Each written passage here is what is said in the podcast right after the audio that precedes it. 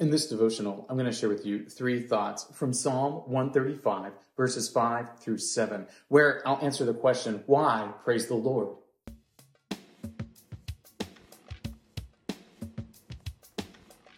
Psalm 135, verses 5 through 7 says, For I know that the Lord is great, and that our Lord is above all gods. Whatever the Lord pleases, he does, in heaven and on earth, in the seas and all deeps.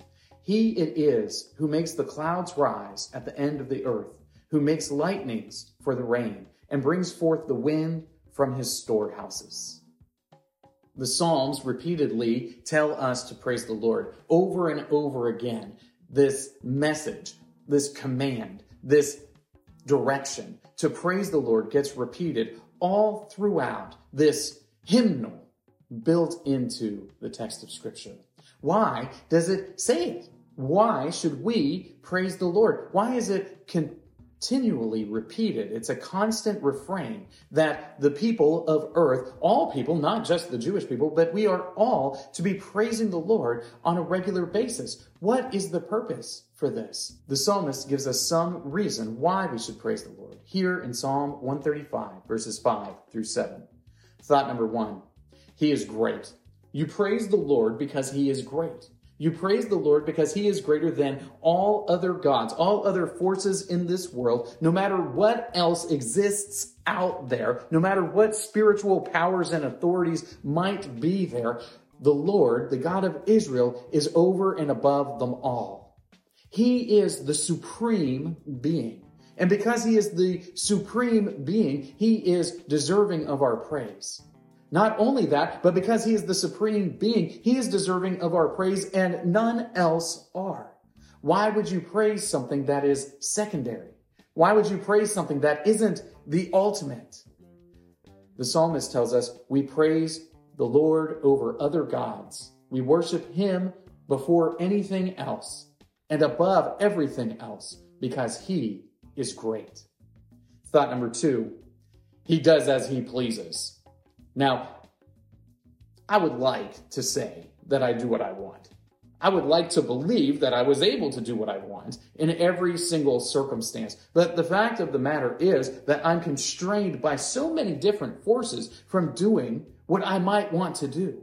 I'm constrained by my own nature, meaning I can't just up and fly around, which I might enjoy doing, but I can't do it because I'm a human, so I can't just fly around.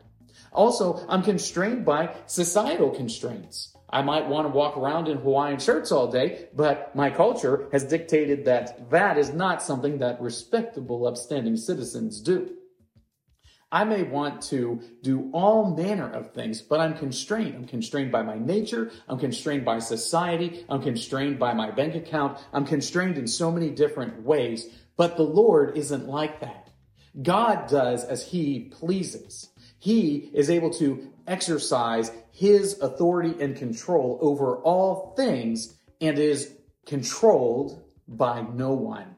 The Lord does as he pleases. Because of this, we praise him. Thought number three, he controls creation.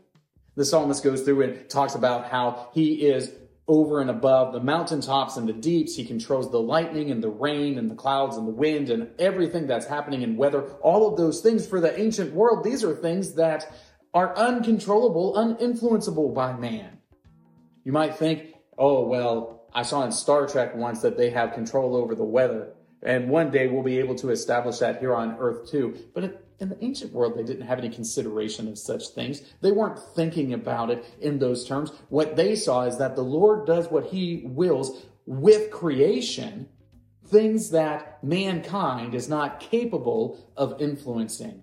The Lord controls creation and you praise him for that because he is able to bring the rains that you need. He's also able to withhold them when you've angered him. For these reasons and so many more, we praise the Lord. We give him honor and glory because he is so much greater than we could ever be. These three thoughts come from the assigned reading of Psalms 134 through 136. If you'd like to read through the Bible with me, you can do so by clicking the link below that attaches to the assigned reading or by joining the Facebook group through the Bible. Where we are reading the text of Scripture together.